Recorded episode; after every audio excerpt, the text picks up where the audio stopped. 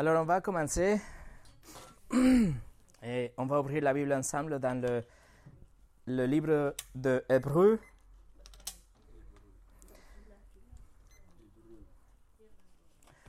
Le livre aux Hébreux, ou l'épître aux Hébreux, pour continuer notre étude. Hébreux chapitre 1.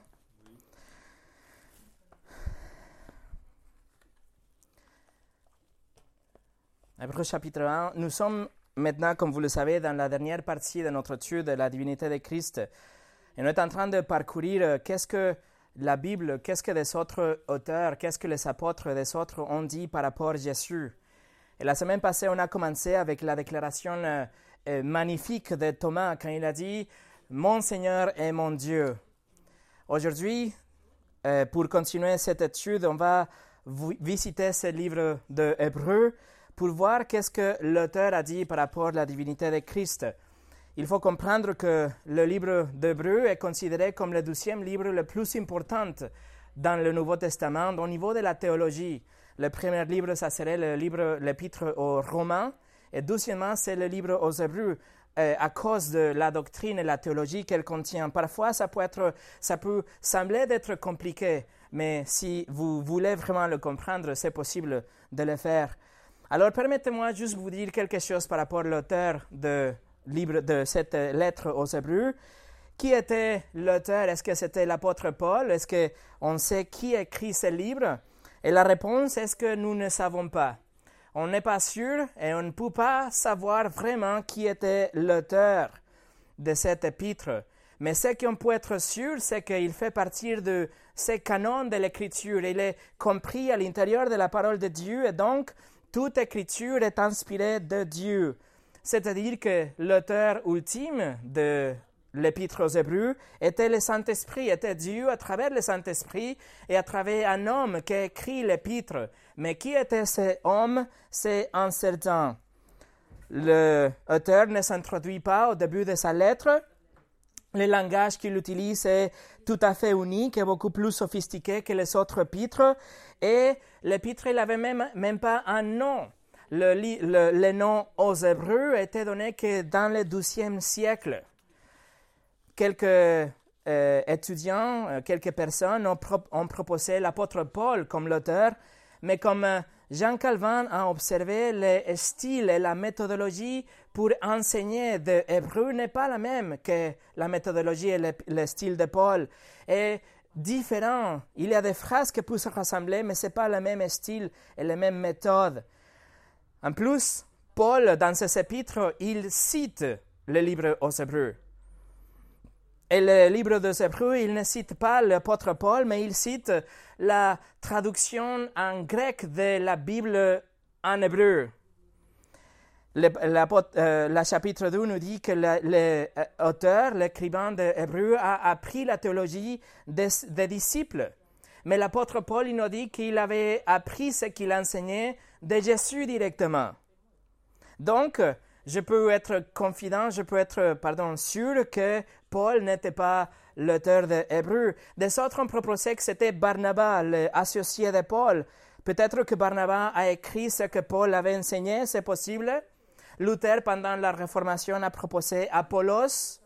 Des autres ont proposé Luc, ou même Aquila, qui avait écrit cette lettre au nom de Paul, par exemple, etc. Bref, nous ne pouvons pas savoir de ce côté du ciel, de ce côté du paradis, qui était l'écrivain, l'auteur. Et on doit être content avec l'anonymat. Ça va être un mystère jusqu'à ce qu'on aille au paradis. Mais ce qu'on doit être sûr, c'est qu'il est compris dans la parole de Dieu. Il est consistant avec les autres 65 livres de la Bible. Et donc, ça fait partie de ce que Dieu veut que nous sachions de lui dans sa parole. Avec ça, dans l'esprit, on va commencer, on va explorer ce que l'écrivain de le livre aux Hébreux a dit par rapport à la divinité de Christ. Mais avant de commencer, on va prier comme toujours. Seigneur, nous te remercions pour ta parole, pour la façon surnaturelle comme tu l'as inspirée, comme tu as apporté le auteur de chaque livre à écrire exactement ce que tu as voulu qu'il écrit. et comme tu l'as préservé à travers de tout le temps pour qu'on a cet livre aujourd'hui devant nous, comme ta parole, le message exact de ce que tu veux que nous sachions. S'il te plaît, Seigneur, bénis la prédication de ta parole cet après-midi et parle-nous à travers ton esprit et montre-nous surtout la divinité de ton Fils, que la gloire soit pour lui, au nom de Jésus. Amen. Le message d'aujourd'hui s'appelle « Hébreux » dit « l'éclat de la gloire de Dieu ». « Hébreux » l'éclat de la gloire de Dieu.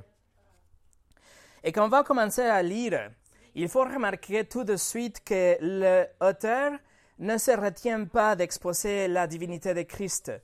Tout de suite, depuis les versets 1, 2 et 3 qu'on va regarder aujourd'hui, il parle que de la divinité de Christ. Alors je vous invite à lire avec moi chapitre 1, versets 1 au 3, qui sera notre étude aujourd'hui. Après avoir autrefois, à de nombreuses reprises et de bien des manières, parlé à nos ancêtres par les prophètes, Dieu, dans ces jours qui sont les derniers, nous a parlé par le Fils. Il l'a établi héritier de toutes choses, et c'est par lui aussi qu'il a créé l'univers. Le Fils est le reflet de sa gloire et l'expression de sa personne. Il soutient tout par sa parole puissante. Après avoir accompli au travers de lui-même la purification de nos péchés, il s'est assis à la droite de la majesté divine dans le lieu très haut.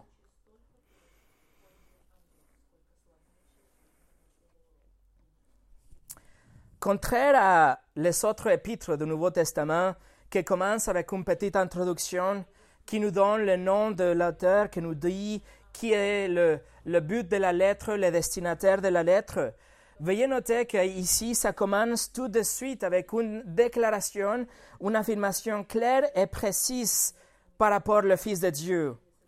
Le verset 1 commence directement en disant « Il y a longtemps » ou « autrefois » à de nombreuses reprises et de bien de manières différentes, Dieu nous a parlé à travers les prophètes. Il y a deux mots intéressants qu'on doit remarquer, deux mots que on doit voir dans le grec quand on lit que Dieu nous a parlé à de nombreuses reprises. Le mot « polyméros », ça veut dire « dans de plusieurs portions » ou « dans de morceaux séparés », « dans de manières différentes ». Et ça fait référence clairement à toutes les différentes portions de l'Ancien Testament qu'il avait. Il parle de tous ces 39 livres de l'Ancien Testament à des portions différentes. Il avait différents paquets que Dieu avait donnés à travers les prophètes. Et le deuxième mot qu'on doit remarquer, c'est « polytropos », que ça veut dire « dans des manières différentes », dans des moyens différents. Et on sait que Dieu a parlé à travers les prophètes dans des moyens différents. Il a parlé à travers des visions, à travers des rêves, à travers parfois d'une façon audible. Il a parlé à travers des symboles. Il a parlé à travers de la poésie, des récits, de l'histoire. Il a donné sa loi pour décrire ce qu'il veut de nous, etc. Dieu a parlé dans des paquets de façons, de portions différentes dans chaque livre de l'Ancien Testament et aussi de façons différentes. Mais dans toutes ces portions et dans tous ces façon différente, ce que Dieu avait déjà dit n'était pas complète, n'était pas parfaite si vous voulez, c'était partiel. C'est ce qu'on appelle une révélation progressive. Ça veut dire que toute la vérité que Dieu voulait partager avec nous n'est pas contenue dans le livre de la Genèse, par exemple. Ça veut dire que tout ce que Dieu a voulu dire, ce n'est pas dans le livre de l'Exode, le deuxième livre de la Bible, ou même pas dans la Genèse plus l'Exode. Toute la vérité de Dieu ne se contient pas dans le livre de Psaume, par exemple. Mais chaque portion, c'était une portion qui complémentait, qui faisait que l'autre portion soit plus complète. Dieu se dévoilait d'une façon plus claire et plus ouverte à chaque fois qu'il donnait des révélations. Ensuite, il a donné aussi son plan pour le salut des hommes. Donc, la révélation complète de Dieu n'était pas donnée d'un seul coup, mais c'est la totalité de la révélation dans sa parole qui nous donne tout ce que Dieu a voulu nous dire. Mais maintenant, Hébreux nous dit, maintenant, Dieu nous a parlé à travers son Fils, à travers une personne. C'est fini toute l'autre révélation. La révélation dans de plusieurs moyens, par de plusieurs prophètes, etc. C'est fini. Maintenant, Dieu nous a parlé par une seule personne, que c'est son Fils Jésus-Christ. C'est comme Charles Spurgeon a dit, Dieu a gardé le meilleur pour la fin. Les prophètes sont un moyen béni de communication, mais Dieu nous a parlé d'une manière plus sûre et plus proche par son Fils. Alors avec tout ça comme une introduction, ce que je voulais vous partager aujourd'hui, c'est de regarder les versets 2 et 3 et trouver 10 caractéristiques, 10 choses que l'auteur de Hébreux nous dit par rapport à la divinité de Christ. Je vous le donne les 10 points qu'on va voir. On va voir le Messie, le Fils, le Message, l'héritier, le Créateur, l'éclat, l'empreinte, le soutien, le Sauveur et la Majesté. C'est les 10 points qu'on peut trouver dans le verset 2 et 3 qui nous parlent de la divinité de Christ. Alors, on va commencer avec le Messie. Regardez le verset 2. Dieu, dans ces jours qui sont les derniers, nous a parlé par le Fils. Pause.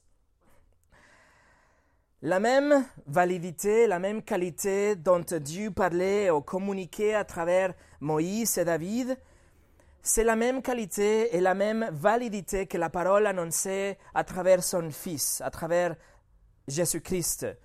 Bien sûr, la révélation à travers Christ est beaucoup plus pure parce que c'est Dieu qui parle directement, puisque Jésus est un avec le Père et la volonté de Dieu et la volonté de Jésus est la même, c'est unifié. Donc, Dieu parle lui-même à travers la personne de Jésus. Jésus est Dieu dans la chair. Mais regardez cette phrase qui dit « Ces jours qui sont les derniers ». Ces jours qui sont les derniers nous parlent de Messie. Je vous explique. On doit comprendre pourquoi l'auteur de Hébreux a choisi ces mots-là. Laissez-moi vous lire ce que Jérémie chapitre 33 nous dit. Jérémie 33, verset 14 au 16 nous dit « Voici que les jours viennent, déclare l'Éternel, où j'accomplirai la bonne parole que j'ai prononcée à l'intention de la communauté d'Israël et de celle de Juda. Durant ces jours-là, et à ce moment-là, je ferai pousser pour David un germe de justice. Il exercera le droit et la justice dans les pays. À cette époque-là, Juda sera sauvé et l'on habitera en sécurité à Jérusalem. Voici comment l'appellera l'Éternel notre justice. » Les Juifs comprenaient bien que la phrase ou l'expression « ces jours-là » appartiennent au fond de référence au Messie. Les jours-là, quand Dieu donnera ou fera sortir le germe de David, la branche de justice de David, celui qui vient de la lignée de David, le Messie. Et nous, on sait que le Messie, c'était Jésus, qu'il est venu de la lignée de David et qu'il est venu pour mourir, pour sauver, en mourant une mort sacrificielle. Alors la phrase dans ces jours-là, ou les derniers jours, c'était toujours en connexion avec le Messie. La phrase, on la trouve aussi dans Jérémie 23, le verset 5 nous dit « Voici que les jours viennent, déclare l'Éternel, où je donnerai à David un germe juste. Il régnera avec compétence, il exercera le droit et la justice dans le pays. » Alors les jours viennent, Jérémie dit, les jours de la fin. Ils sont en relation avec le Messie. Et Dieu dit que ces jours viendront Et ces jours, et quand ces jours-là viendront, c'est le Messie qui viendra pour régner, pour gouverner. Même Zacharie chapitre 9, la prophétie qui parlait de Messie qui rentre à Jérusalem assis sur un âne, nous disait « Dans ces jours-là, Dieu sauvera son peuple. » C'est pour ça que quand Jésus est rentré assis sur le âne, les gens ils criaient « Hosanna !» que ça veut dire « Sauve maintenant !» Parce qu'ils croyaient que les jours-là, c'était là maintenant. Jésus sauve maintenant. Alors les Juifs, il faut comprendre que les Juifs comprenaient l'expression. Les jours-là, les derniers jours, les jours à venir, comme les jours quand le Messie viendrait. C'est pour ça que dans Hébreux chapitre 1, verset 2, quand on lit que Dieu, dans ces jours qui sont les derniers, tout ce que l'auteur d'Hébreux est en train de faire est de reconnaître et de déclarer que les jours de Messie sont arrivés. Que les jours de Messie, l'époque du Messie, l'âge de Messie était déjà là parce que le Messie était déjà venu. Le Messie avait inauguré les derniers jours, les jours à venir. Alors, la première chose qu'on voit, c'est que dans ces jours qui sont les derniers, ils font une connexion avec Jésus. Et il est en train d'affirmer en fait que Jésus était le Messie. Que Jésus était le Messie attendu depuis longtemps, annoncé par les prophètes d'autrefois. Donc, première chose, Messie. Numéro 2, le Fils. Regardez le verset 2. Dieu, dans ces jours qui sont les derniers, nous a parlé par le Fils. Alors, les derniers jours, la période ou l'époque de Messie sont déjà là, et maintenant il nous parle à travers de son Fils. C'est-à-dire que le Messie annoncé ou inauguré dans les derniers jours, c'est le Fils. Ça veut dire que le Fils ou le Messie a exactement la même essence que le Père. Il est égal au Père. Il est uni avec le Père. Être le Fils de Dieu signifie d'avoir la même nature que Dieu. Être le Fils de Dieu, ça veut dire être de Dieu. Cela, c'est une affirmation de la même nature entre le Fils et le Père. En fait, ça veut dire que le Fils est Dieu. Être le Fils de Dieu, ça ne va pas dire qu'il avait une relation humaine ou une filiation humaine. Ça ne va pas dire qu'il avait un père et une mère. Ça ne va pas dire que Dieu a eu des relations avec Marie comme les Mormons proposent. Le Fils de Dieu indique tout simplement que Jésus avait une position soumise par rapport au Père. Le Père et le Fils ont exactement le même pouvoir, la même autorité, c'est le même Dieu, le même niveau, mais Jésus a pris un rôle de soumission comme un fils. Ça ne veut pas dire qu'il est moins puissant, qu'il est moins Dieu, qu'il est plus petit Dieu que Dieu le Père. Ça veut dire juste que Jésus volontairement a pris un rôle de soumission pour obéir à la volonté du Père. Alors l'auteur d'Hébreux, quand il dit qu'il a parlé à travers son Fils, il est en train de déclarer que le Fils a la nature de Dieu, que le Fils est égal à Dieu, que le Fils est Dieu dans la chair. Numéro 3, message. Verset 2 nous dit, « Il nous a parlé par le Fils. » Par le Fils. Une meilleure façon de traduire ça, à partir du grec, ça serait « Il nous a parlé en le Fils ». La façon dont le texte est écrit nous dit que le Fils n'est pas venu avec un message que le Père avait donné. Ça ne veut pas dire que le Fils était le messager qui est venu juste pour nous parler de ce qu'il avait entendu ou qu'il vient communiquer un message comme le prophète faisait. Mais ça veut dire que Dieu nous parle par son Fils. C'est-à-dire que le Fils lui-même est le message. Ce que Dieu veut que nous sachions est Jésus. Jésus est le message de Dieu. Jésus est la révélation complète de Dieu. Non seulement il est le message, mais il est aussi le dernier message. Il est le message de ces derniers jours. Tous les prophètes se concentraient dans le Messie, le Sauveur qui viendrait un jour. Mais maintenant que le Sauveur était déjà venu, il nous donne le final, la fin de cette révélation. Toute la révélation progressive de l'Ancien Testament arrive au point culminant avec la révélation du Fils. Et le message qu'il nous dit, c'est lui-même, c'est ses œuvres, c'est sa mort expiatoire, c'est sa résurrection. Et le Messie, Jésus, il ferme ou finit tout ce que Dieu veut que nous sachions par rapport à lui. Le message est Jésus et le message s'arrête en Jésus. Écoutez ce que, ou comment John MacArthur l'a décrit. Il écrit « Il faut révéler à Noé la région du monde où le Messie viendrait, à Abraham, la nation du Messie, à Jacob, la tribu de laquelle serait issu le Messie, à David et Ésaïe, la famille du Messie, à Michée, la ville où il naîtrait, à Daniel, le moment de sa naissance, à Malachie, celui qui préparait son chemin, en Jonas, sa résurrection fut typifiée et toutes ses pièces et les morceaux s'assemblent les uns les autres.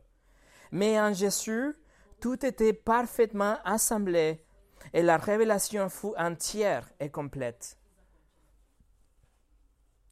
Alors il est le message. Numéro 4, il est le héritier.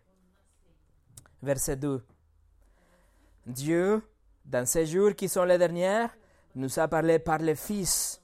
Il a établi héritier de toutes choses. » Il est l'héritier de tout. Le Fils, le Messie, le message, il est l'héritier de tout. Il est tout ce qui existe appartient au Fils.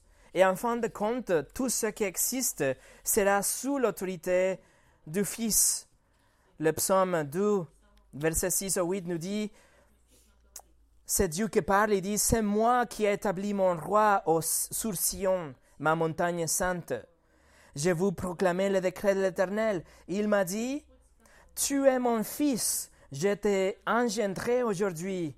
Demande-le-moi et je te donnerai les nations en héritage, les extrémités de la terre en possession. Et juste pour avoir le contexte, dans le psaume 2, nous dit que peu importe de tout ce que le monde fait pour essayer de gagner sur Dieu, pour changer les plans de Dieu, ou contre la loi de Dieu et contre la moralité de Dieu, le psaume 2 nous dit que Dieu a déjà établi un roi. Indépendamment de ce que font les nations, Dieu a déjà décidé, établi son roi en Jérusalem. Et le roi, c'est le Messie, le Seigneur Jésus-Christ, de qui Dieu dit, « Tu es mon fils. » Alors, Dieu dit que le Fils doit juste demander de lui et qu'il va lui donner son héritage. Et il nous dit, quel est son héritage? Il dit, toutes les nations, de les extrémités de la terre, tout sera la possession du Fils. Le psaume 89 nous dit, et moi, je ferai de lui le premier-né, le plus haut placé des rois de la terre. Dieu a déjà décidé que Jésus-Christ est le plus haut par-dessus de tous les rois de la terre. Et évidemment, quand on lit, ou quand je viens de lire qu'il est le premier-né, on n'est pas en train de dire qu'il est le premier-né dans un sens chronologique. On sait bien que Jésus était éternel, qu'il n'était jamais créé ou conçu. Mais il était né un jour, il était incarné comme un bébé, mais il était déjà éternellement existant. Donc, le premier-né, ça veut dire qu'il a le droit de l'héritage. C'est le droit légal pour recevoir l'héritage du Père, que c'était pas nécessairement, n'appartenait pas nécessairement toujours au premier-né chronologiquement, mais c'était lui qui recevait légalement l'héritage de son Père. Alors, Jésus est l'héritier de tout. Laissez-moi vous montrer quelque chose de fascinant. Apocalypse chapitre 5. Apocalypse chapitre 5, c'est quelque chose qu'on a déjà vu avec John Glass, mais je veux vous rappeler parce que nous parle de cet héritier, l'héritier Jésus.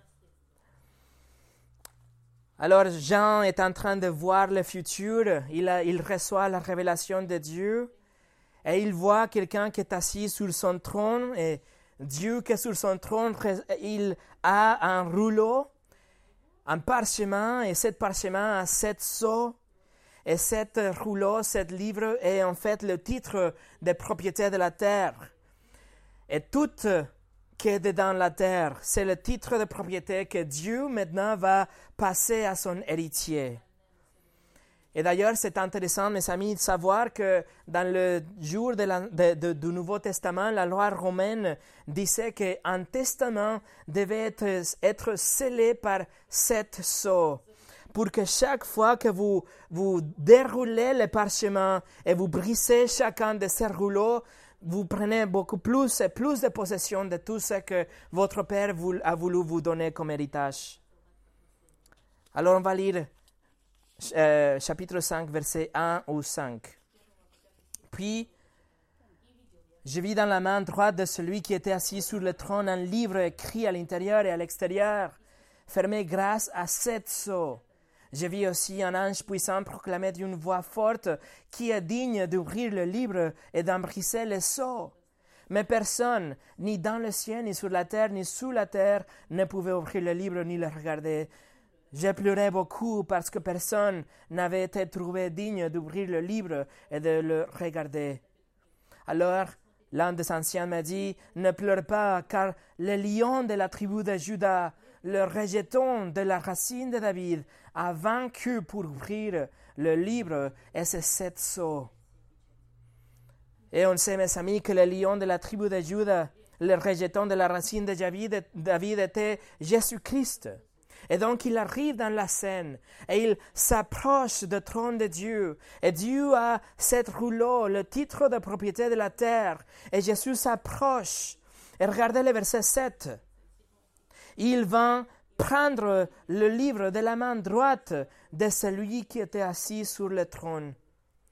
Dieu, assis sur le trône, donne le titre de la terre et de tout ce qui existe à Jésus comme l'héritier comme son héritage. Et après, comme vous le savez, dans le chapitre 6 de l'Apocalypse, Jésus commence à ouvrir le parchemin et il commence à briser chacun de 7 sceaux. Et avec chaque sceau qui est brisé, il y a des jugements qui tombent, bien sûr, mais en même temps, Jésus prend possession de ce qui lui appartient à titre juste. Jusqu'à qu'on arrive au chapitre 8, quand le 7e sceau est brisé. Et après, dans le chapitre 11, regardez le chapitre 11 avec moi. Apocalypse chapitre 11, verset 15. Le 7e ange sonna la trompette et des voix fortes retentirent dans le ciel. Elle disait, « Le royaume du monde est remis à notre Seigneur et à son Messie, et il régnera au siècle des siècles. » Et voilà la terre lui appartiennent entièrement. Toutes choses appartiennent au Christ. Et si vous êtes un enfant de Dieu, si vous êtes né de nouveau, le livre de Romains chapitre 8 nous dit que vous aussi, vous allez hériter tout avec Christ. Jésus même le dit dans les Béatitudes, dans le Matthieu chapitre 5, qu'on va hériter avec lui la terre. Alors il est l'héritier. Numéro 5. Il est le Créateur. Créateur, on va retourner à Hébreux chapitre 1. Jésus le Créateur. Verset 2. Il l'a établi héritier de toutes choses, et c'est par lui aussi qu'il a créé l'univers. Mes amis, Jésus n'est pas un prophète. Jésus n'est pas un bon enseignant, Jésus n'est pas un leader religieux, Jésus n'est pas un bon politicien ou quelqu'un qui a fait du bien. Jésus n'est pas quelqu'un qui était juste gentil, qui a fait des miracles pour le monde. Mais Jésus, ici, nous le dit, il est le Messie, il est le Fils, il est le message de Dieu, il est l'héritier de Dieu, mais aussi, il est le Créateur. Veuillez noter qu'il a créé l'univers. Alors, notre traduction en français nous dit l'univers, mais ça peut être que des autres traductions, vous savez, le mot, il a créé le monde. Mais laissez-moi vous clarifier. Le mot utilisé normalement pour parler de la planète, c'est le mot cosmos. Ça veut dire la planète, ça veut dire la Terre. Mais ici, le mot utilisé, c'est le mot aionas, que ça veut dire les âges. Les âges. Les âges, ça veut dire le temps, l'espace, la matière, l'énergie. Ça veut dire que tout ce qui existe, l'univers qu'on peut voir, mais aussi les choses que nous ne pouvons pas voir, tout a été créé par Jésus-Christ. Toutes les choses qui font que l'univers marche d'une façon dont on connaît, c'était créé aussi par Christ. Jean, chapitre 1, verset 3, nous dit « Tout a été fait par lui, et rien de ce qui a été fait n'a été fait sans lui. » Mes amis, Jésus est le créateur de l'univers. L'univers n'était pas juste explosé de rien et tout a été créé. Mais l'univers a un créateur et toute chose a un créateur. Si c'est des choses physiques ou si c'est des choses spirituelles, tout a qu'un seul créateur et son nom est Jésus. Alors je vous invite, la prochaine fois que vous allez regarder la lune, il ne faut pas remercier la vie. La prochaine fois que vous allez voir un beau coucher de soleil, ne pensez pas que c'était la mère nature qui a fait ça. La prochaine fois que vous allez sourire, quand vous allez voir un chien qui est trop mignon, quand vous allez profiter de l'immensité de la mer, vous allez vous détendre avec la calme des étoiles.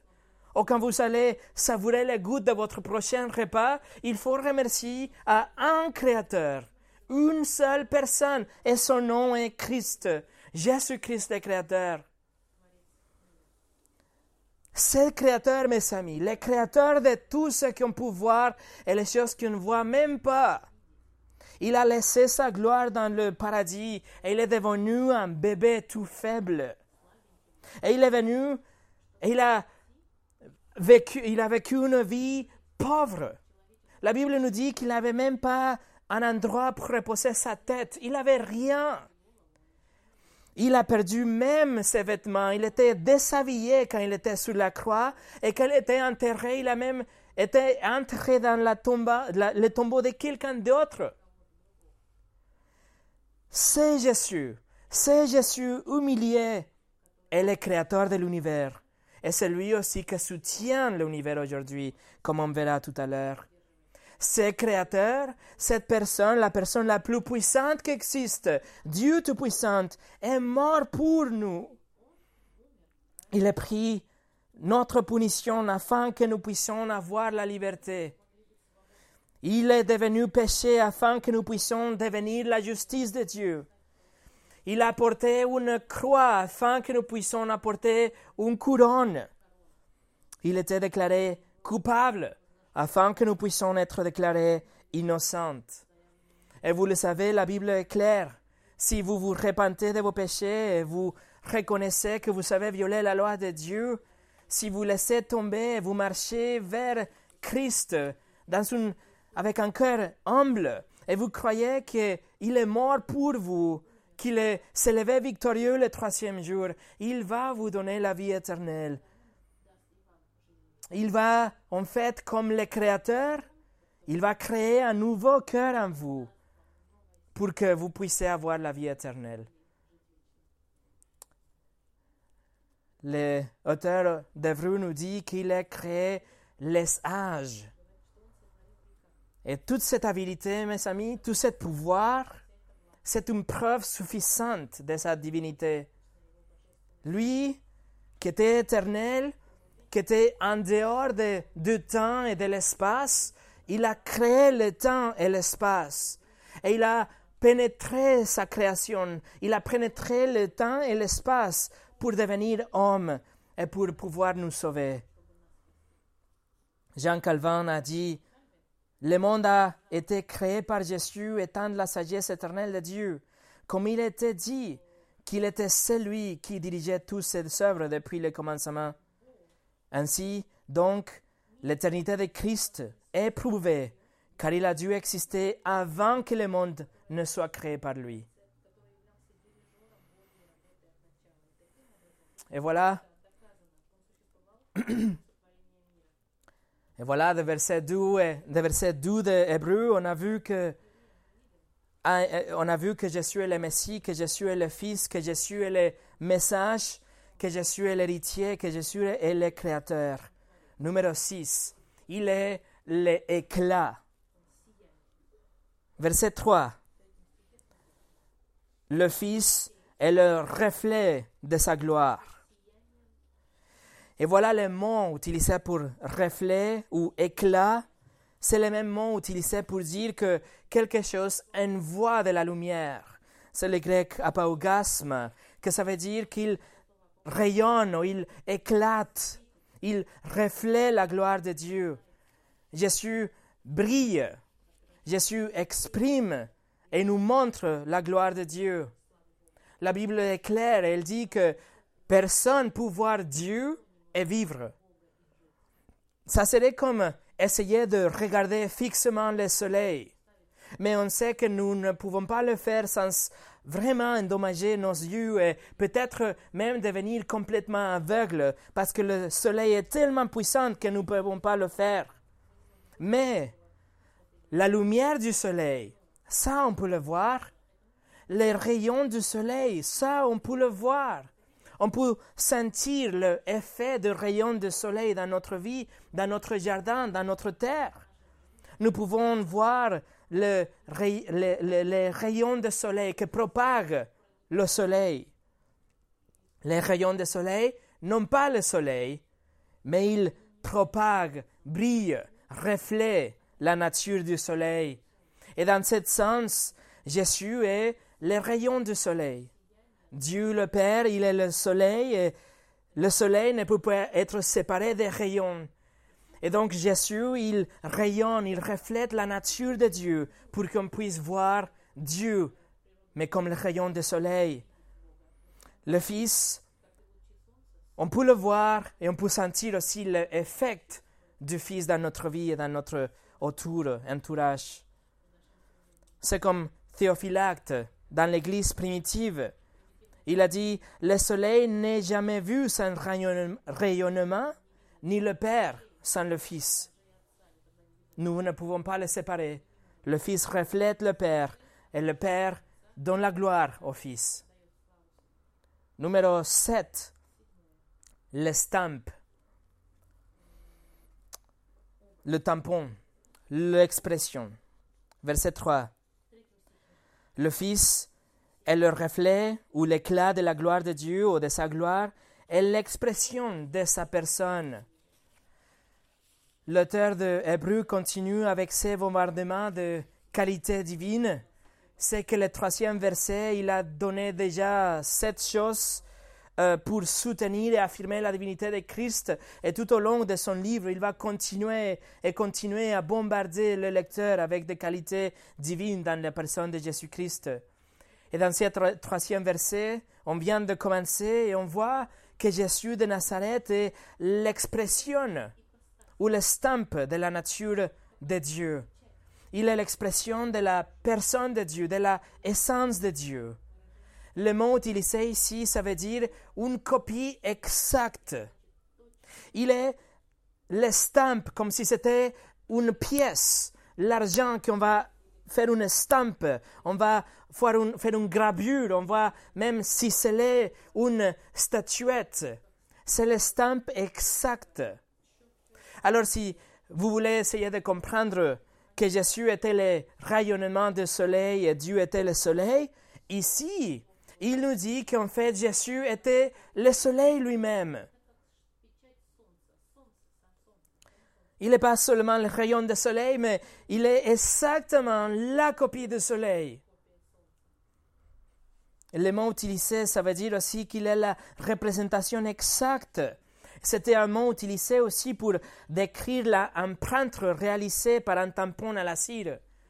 Vous savez, vous prenez le tampon, vous le mettez dans le cire et puis vous scellez et le sceau est exactement comme l'original. C'est ce que l'auteur hébreu veut nous dire, que Jésus est l'exacte empreinte, l'exacte représentation de l'essence de Dieu. Paul écrit aux Colossiens aussi que Jésus est l'image de Dieu invisible. Nous ne pouvons pas voir Dieu, mais nous pouvons voir Dieu à travers Jésus-Christ. Il est la copie précise, la reproduction exacte de Dieu, comme si c'était ciselé exactement comme le modèle original.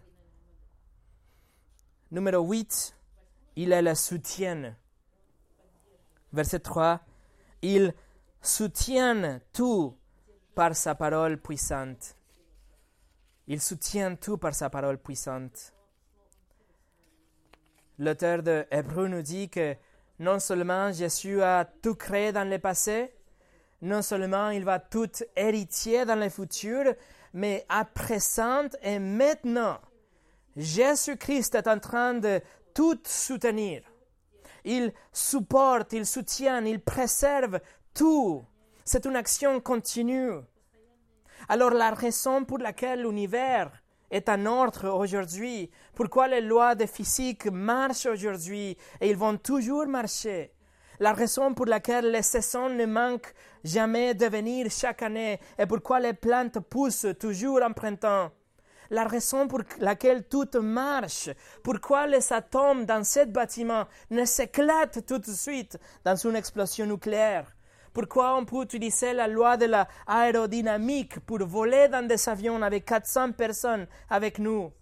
La raison pourquoi les balles rebondissent? La raison pour laquelle le bateau il peut flotter? Pourquoi la neige peut se fondre? La raison pour laquelle la lumière voyage dans la même vitesse, toujours 300 000 km par seconde? La raison, c'est parce que Jésus est en train de tout soutenir par le pouvoir de sa parole. En fait, un jour, ce n'est pas que Dieu va tout détruire, c'est juste que Jésus va laisser de soutenir. Moi, je suis reconnaissante que quelqu'un avec un tel pouvoir, je suis reconnaissant que Jésus, comme Dieu, comme celui qui a créé, qu'il soutienne ma vie aujourd'hui, il est aussi mon ami et qu'il est mon sauveur. Et avec toute ma joie et avec plaisir, je veux l'appeler mon roi et mon Seigneur et mon Dieu. Avec plaisir, je vais essayer de comprendre sa parole et d'étudier, de savoir qu'est-ce qu'il veut dire, qu'est-ce qu'il a comme plan pour ma vie. Avec plaisir, je vais m'éloigner de la tentation et des péchés. Je vais juste regarder la vérité de Dieu pour pouvoir marcher dans le chemin de la droiture et de la pureté. Quelqu'un avec tel pouvoir, mes amis, vous ne voulez pas qu'il soit votre ennemi. Vous ne voulez pas qu'il soit votre juge. Et pour nous préparer pour finir, numéro 9, il est le sauveur. À la fin de verset 3, on lit « Après avoir accompli au travers de lui-même la purification de nos péchés. » Jésus a fait la purification de nos péchés. Il nous purifie, il nous nettoie. Il prend notre condamnation et notre culpabilité pour avoir transgressé le commandement de Dieu. Il nous laisse sans péché. Dieu va à la croix pour prendre notre punition et notre péché et notre honte. Et il nous laisse purs. Il nous laisse comme si on n'avait jamais péché devant Dieu. Et si créer l'univers est énorme, et si soutenir l'univers est énorme, Je pense que purifier l'humanité du péché est autant, voire plus étonnante, plus grande que créer tout et soutenir tout. Il s'est sacrifié lui-même pour ôter les péchés du monde, pour prendre en lui la pénalité, la punition que c'était la mort. Et ça, imaginez-vous, pour chaque personne, depuis Adam jusqu'à la dernière personne qui va naître, pour toute personne qui va croire en lui. Le crime le plus odieux, le pire des assassins peut être pardonné. Le péché peut être pris par Jésus et le péché peut être pardonné s'il se repent, s'il croit que Jésus est le Sauveur. Alors je vous demande, est-ce qu'il est votre Sauveur? Et sinon, qu'est-ce que vous attendez? Qu'est-ce que doit se passer dans votre vie pour que vous puissiez accepter Jésus comme votre Seigneur et Sauveur? Et numéro 10, majesté. La dernière chose que l'auteur d'Hébreux nous dit à la fin de verset 3 est « Il s'est assis à la droite de la majesté divine dans les lieux très hauts. » Jésus est mort, oui. Jésus est ressuscité, oui. Mais aussi, aujourd'hui, il est assis à la droite du Père. Il a vaincu la mort, mais après il est monté au paradis et il s'est assis à la droite du Père, le lieu plus haut, le lieu plus de plus de pouvoir, de plus d'honneur, est pris par Jésus-Christ. Pourquoi? Pourquoi le lieu de majesté est pris par Jésus? Parce qu'il a accompli sa mission. Il est le Sauveur. Il sauve avec puissance à tous ceux qui viennent à lui. Et le fait qu'il est assis, c'est très important, parce que dans l'Ancien Testament, les prêtres ne pouvaient pas s'asseoir, jamais. Ils n'avaient pas de chaise, ils n'avaient pas de quelque chose pour s'asseoir dans le sanctuaire, parce que le travail de prêtre n'était jamais terminé. Ils devaient offrir un sacrifice, puis un autre sacrifice et un autre sacrifice, et c'était jamais terminé. Ils ne pouvaient pas s'asseoir. Mais Jésus, il vient et il paye la totalité de vos péchés, une fois pour toutes, le parfait sacrifice pour le monde. Et il a crié de la croix, tout est accompli. Et il est mort, il est ressuscité, il monte au ciel, il s'assoit à la droite du Père. Tout est terminé, tout est payé. Et la majesté de Dieu lui appartient. La mission était accomplie. Alors la majesté de Dieu l'appartient à Jésus-Christ parce qu'il a sauvé à tout son peuple. Et il va continuer à sauver à tous ceux qui viennent à lui avec un cœur brisé, un cœur repentant. Il va leur donner la nouvelle naissance à tous ceux qui appellent le nom de Jésus, qui mettent leur foi et leur vie en lui comme leur Seigneur et leur Roi. Avec ces 10 caractéristiques, et sans aucun doute, le livre d'Hébreux présente, met devant nous très clairement la divinité de Christ. Et la question est maintenant pour vous. Qu'est-ce que vous allez faire avec Jésus? Qu'est-ce que vous allez faire avec la divinité de Christ? Il n'y a que 2 options, l'accepter ou la rejeter. En conclusion, je vais juste vous lire une citation par Spurgeon. Et on finit avec ça. Vous voyez, chers amis, combien glorieux était son original, le reflet parfait de la personne du Père. Comment il s'est humilié pour payer et éliminer nos péchés, et cela par lui-même, utilisant son propre corps afin d'être le moyen par ses souffrances qui ôteraient notre culpabilité. Il ne nous est pas venu en aide par procuration, mais il est venu en personne. Oh ça, c'est l'amour merveilleux. Et puis, voir la honte faire place à la gloire. Il est ensuite monté dans un lieu très élevé et est assis à la droite de la grande majesté de Dieu. Suis-le, toi qui crois en lui, suis-les avec les yeux de la foi. Que ton âme le suive d'un regard plein d'amour, dans sa montée, et alors que tu le vois, dis, « Il est mon Seigneur et mon Dieu. » Et sache que tout ce qu'il a fait, et tout ce qu'il est, il a fait pour toi. Prions.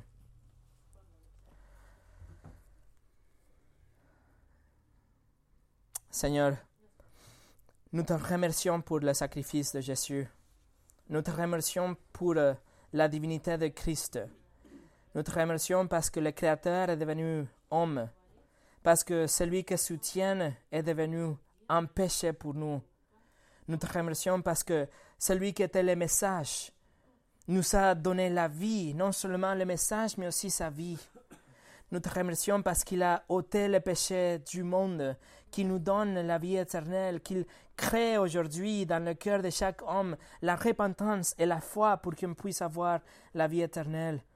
Nous te remercions parce qu'il nous donne le Saint-Esprit pour pouvoir te suivre, pour te connaître plus en plus, et nous éloigner du péché, nous approcher de ta parole.